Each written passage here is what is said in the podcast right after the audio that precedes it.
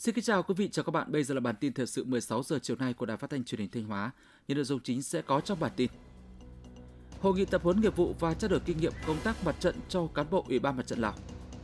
Kỷ niệm 15 năm ngày thành lập Công đoàn Khu kinh tế Nghi Sơn và các khu công nghiệp Thanh Hóa. Chiều nay, thí sinh tham dự kỳ thi tuyển sinh vào lớp 10 trung học phổ thông năm học 2022-2023 làm thủ tục dự thi. Đề xuất giảm kịch khung thuế bảo vệ môi trường với xăng dầu. Sau đây là nội dung chi tiết. Sáng nay ngày 16 tháng 6, Ủy ban Mặt trận Tổ quốc Việt Nam tỉnh Thanh Hóa tổ chức hội nghị tập huấn nghiệp vụ và trao đổi kinh nghiệm công tác mặt trận cho cán bộ Ủy ban Mặt trận Lào xây dựng đất nước cấp tỉnh, cấp huyện và người có uy tín trong đồng bào các dân tộc tỉnh Hùa Phan, nước Cộng hòa Dân chủ Nhân dân Lào năm 2022.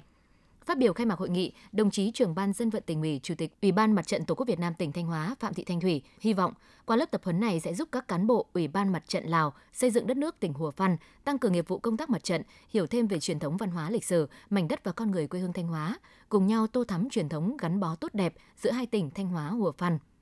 Đồng chí Vông Phết Kiên Sinh Hắc, Ủy viên Ban Thường vụ, Chủ tịch Ủy ban Mặt trận Lào xây dựng đất nước tỉnh Hùa Phan trân trọng cảm ơn Ủy ban Mặt trận Tổ quốc Việt Nam tỉnh Thanh Hóa và cho biết đoàn sẽ lắng nghe tiếp thu các nội dung chuyên đề tập huấn lần này để tổ chức triển khai tại Mặt trận Lào xây dựng đất nước tỉnh Hùa Phan và chỉ đạo các địa phương thực hiện một cách hiệu quả nhất.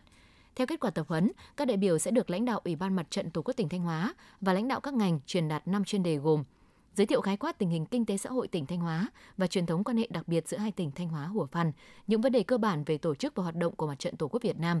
công tác giám sát và phản biện của Mặt trận Tổ quốc Việt Nam các cấp, chương trình phối hợp giữa mặt trận với biên phòng hai tỉnh trong đấu tranh phòng chống tội phạm, bảo vệ đường biên mốc giới và chuyên đề về kỹ năng tuyên truyền, nắm bắt, tập hợp ý kiến kiến nghị của nhân dân ở cơ sở.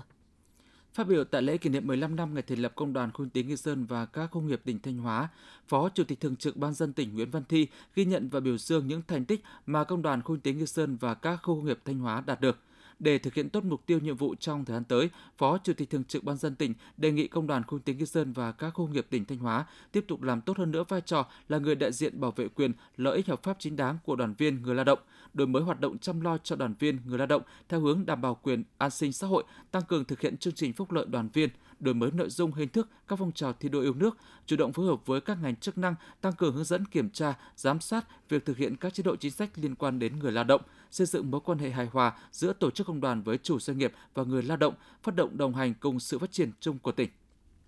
Sáng nay ngày 16 tháng 6, phát biểu tại hội nghị sơ kết các kế hoạch chuyên đề lớn của tỉnh về công tác phòng cháy chữa cháy và cứu nạn cứu hộ, đồng chí Mai Xuân Liêm, Ủy viên Ban Thường vụ tỉnh ủy, Phó Chủ tịch Ủy ban nhân dân tỉnh, trưởng ban chỉ đạo công tác phòng cháy chữa cháy, cứu nạn cứu hộ và phòng ngừa ứng phó sự cố hóa chất tỉnh nhấn mạnh Phòng cháy chữa cháy, cứu nạn cứu hộ là nhiệm vụ rất quan trọng, đặc biệt trong công tác phòng ngừa ngăn chặn các nguy cơ cháy nổ và cần phải thực hiện sớm, trước và thường xuyên nhằm kiềm chế đến mức thấp nhất số vụ cháy nổ và thiệt hại do cháy nổ gây ra. Trên cơ sở chỉ ra những tồn tại hạn chế, Phó Chủ tịch Ủy ban nhân dân tỉnh yêu cầu trong thời gian tới, lực lượng cảnh sát phòng cháy chữa cháy, cứu nạn cứu hộ và các lực lượng chức năng của tỉnh tăng cường ra soát, kiểm tra, phân loại địa bàn cơ sở có yếu tố nguy cơ cao xảy ra cháy nổ, từ đó chủ động nắm chắc tình hình và xây dựng phương án phòng chống cháy nổ, kiên quyết xử lý các vi phạm về phòng cháy chữa cháy. Phó Chủ tịch Ủy ban nhân dân tỉnh yêu cầu công an tỉnh phối hợp hướng dẫn các sở ngành địa phương, đơn vị xây dựng mô hình phòng cháy chữa cháy phù hợp với thực tế. Bên cạnh đó cần đẩy mạnh tuyên truyền phổ biến giáo dục pháp luật, kiến thức kỹ năng phòng chống cháy nổ và cứu nạn cứu hộ cho người dân.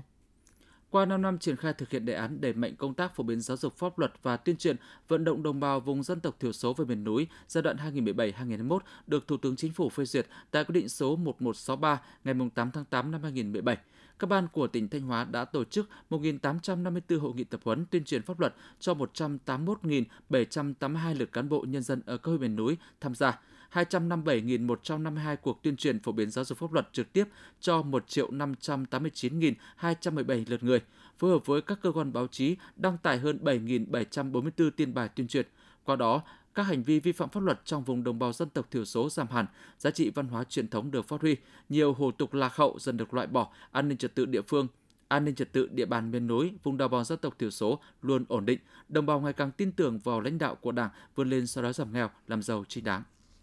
Theo kế hoạch lịch thi, chiều nay ngày 16 tháng 6, thí sinh tham dự kỳ thi tuyển sinh vào lớp 10 trung học phổ thông công lập năm học 2022-2023 sẽ đến các điểm thi làm thủ tục dự thi, học quy chế thi, nhận phòng thi. Thông tin từ Sở Giáo dục và Đào tạo cho biết, năm nay toàn tỉnh có 40.638 thí sinh đăng ký dự thi tuyển sinh vào lớp 10 trung học phổ thông công lập. Theo đó, toàn tỉnh thành lập 86 hội đồng coi thi, tổng số phòng thi thuộc 86 hội đồng thi là 1.714 phòng thi. Để đảm bảo tính nghiêm túc an toàn của kỳ thi và giúp thí sinh có thể dự thi tốt, ngành giáo dục đã phối hợp chặt chẽ với các ngành các địa phương, chuẩn bị tốt các điều kiện từ cơ sở vật chất đến nguồn nhân lực phục vụ cho kỳ thi. Công tác phòng chống dịch COVID-19 cũng được các điểm thi quan tâm thực hiện, đảm bảo theo yêu cầu và sát với thực tiễn từng địa phương. Đến thời điểm này, mọi công tác chuẩn bị cho kỳ thi đã cơ bản hoàn tất. Theo lịch thi, sáng ngày 17 tháng 6, thí sinh thi môn ngữ văn, thời gian làm bài 120 phút. Chiều ngày 17 tháng 6 thi môn tiếng Anh, thời gian làm bài 60 phút. Sáng ngày 18 tháng 6, thí sinh thi môn toán, thời gian làm bài 120 phút. Tất cả các thí sinh, tất cả các bài thi đều làm theo trình hình thức tự luận.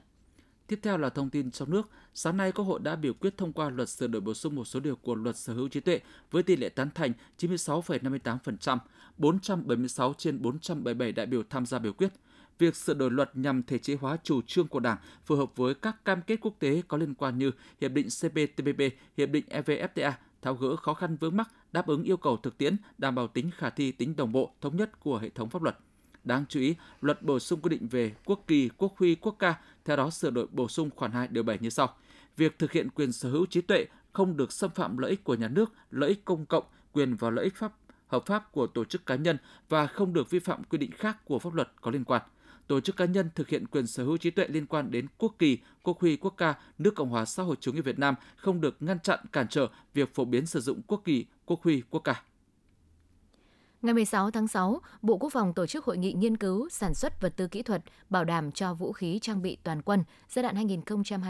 2023-2025 và các năm tiếp theo. Tại hội nghị, các đại biểu đã trình bày các tham luận góp phần làm rõ công tác lãnh đạo chỉ đạo, đánh giá thực trạng công tác nghiên cứu, sản xuất vũ khí trang bị, vật tư kỹ thuật đảm bảo trong toàn quân. Trong đó tập trung làm rõ nguyên nhân của những kết quả đạt được, nhìn nhận khách quan những hạn chế còn tồn tại, đánh giá năng lực và công nghệ trình độ cán bộ, đề xuất các giải pháp có giá trị trong phát huy năng lực hiện có và định hướng đầu tư công nghệ, xây dựng đội ngũ cán bộ, nhân viên chuyên môn kỹ thuật để làm chủ các công nghệ hiện đại, đáp ứng yêu cầu nhiệm vụ nghiên cứu sản xuất vật tư kỹ thuật, đảm bảo cho vũ khí trang bị giai đoạn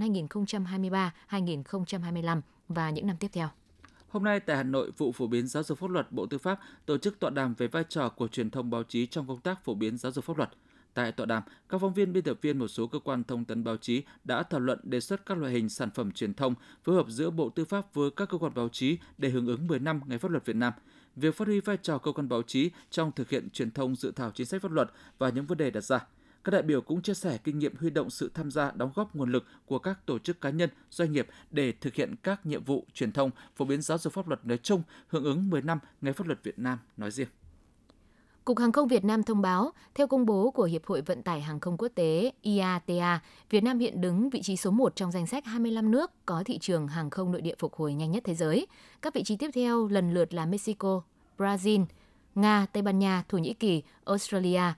Theo Cục Hàng không Việt Nam, 6 tháng đầu năm, lượng hành khách thông qua các cảng hàng không Việt Nam ước đạt 40,7 triệu khách, tăng 56,8% so với cùng kỳ 2021. Các hãng hàng không Việt Nam vận chuyển trên 20 triệu khách, tăng 56,1% so với cùng kỳ 2021. Dự kiến cho năm 2022, lượng hành khách thông qua các cảng hàng không trên địa bàn ước đạt 87,8 triệu khách, tăng 190% so với năm 2021. Bộ Tài chính cho biết trong bối cảnh giá xăng dầu thế giới liên tục tăng cao trong thời gian gần đây, Bộ đang phối hợp với cơ quan liên quan nghiên cứu phương án về khả năng tiếp tục giảm thuế bảo vệ môi trường đối với mặt hàng xăng dầu, giúp kiềm hãm đà tăng của giá xăng. Lãnh đạo Bộ Tài chính cho biết hiện đang tiến hành nghiên cứu đề xuất tiếp tục giảm mức thuế bảo vệ môi trường đối với các mặt hàng xăng dầu mỡ nhờn xuống bằng mức sàn trong khung thuế bảo vệ môi trường. Đề xuất này sẽ được trình chính phủ xem xét, sau đó trình Ủy ban Thường vụ Quốc hội quyết định. Theo đó, xăng giảm từ 2.000 đồng một lít xuống mức sàn 1.000 đồng một lít, nhiên liệu bay giảm từ 1.500 đồng một lít xuống mức sàn 1.000 đồng một lít, các loại dầu mỡ nhờn giảm còn 300 đồng đến 500 đồng một lít. Như vậy, trung bình mỗi lít xăng dầu sẽ giảm từ 550 đến 1.100 đồng tùy loại và sẽ làm giảm thu ngân sách nhà nước của năm 2022 khoảng 7.000 tỷ đồng. Theo thông tư 120/2021 của Bộ Tài chính về giảm các loại phí, trong đó lệ phí làm căn cước công dân gắn chip sẽ được giảm 50%. Chính sách ưu đãi này chỉ kéo dài đến hết ngày 30 tháng 6. Sau ngày này, người dân đi làm căn cước gắn chip sẽ phải trả theo mức phí như cũ. Cụ thể, người dân chuyển từ chứng minh nhân dân 9 số, 12 số sang thẻ căn cước công dân cần nộp 30.000 đồng một thẻ. Người dân đổi thẻ cũ hỏng thay đổi thông tin, có sai sót về thông tin phải đóng 50.000 đồng một thẻ. Người dân xin cấp lại thẻ khi bị mất hoặc được trở lại quốc tịch Việt Nam phải đóng 70.000 đồng một thẻ. Quý vị và các bạn vừa theo dõi bản tin thời sự 16 giờ chiều nay của Đài Phát thanh Truyền hình Thanh Hóa. Xin được cảm ơn và kính chào tạm biệt.